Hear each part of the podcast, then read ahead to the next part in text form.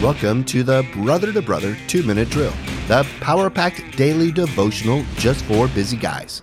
Today's passage in Matthew emphasizes the sacredness of marriage. The question for today is Do you view your marriage as a sacred gift from God? Matthew chapter 5, verses 31 through 32. It was also said, Whoever divorces his wife, let him give her a certificate of divorce. But I say to you that everyone who divorces his wife, except on the ground of sexual immorality, makes her commit adultery, and whoever marries a divorced woman commits adultery. In this statement, Jesus puts the responsibility of breaking the law, adultery, on the husband who divorces his wife. If she remarries, which she will seek to do as a necessity to survive in the first century, the ex husband will carry the burden of adultery with the phrase, makes her commit adultery. One who makes someone else do something is the offender. And if the ex husband remarries a divorced woman, he himself commits adultery. Adultery breaks two covenants. One, the covenant with God with the seventh of the Ten Commandments, and two, the covenant between one man and one woman for life.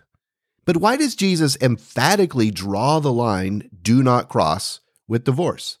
As our Creator, He wants us to be blessed by the sacredness of this lifelong union, to be one flesh, to mutually demonstrate love, affection, protection, and provision for one another, to be the foundation blocks of the family for the next generation to expand and build upon.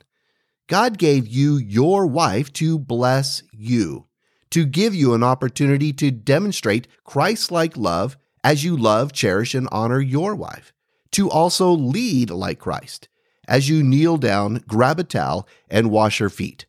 She is God's gift to you, a sacred gift. Do you remember how you felt when you first met? Her warm smile, beautiful eyes, flowing hair, and curves made you melt with longing. Her creativity and industry transformed your life and home as two accomplished so much more than one. Do you remember how she holds your hand, supports you in times of plenty or in want, listens to you complain about the news, and is always by your side? Sometimes we only see the irritations and unfulfilled expectations of the other and forget the sacred gift we have.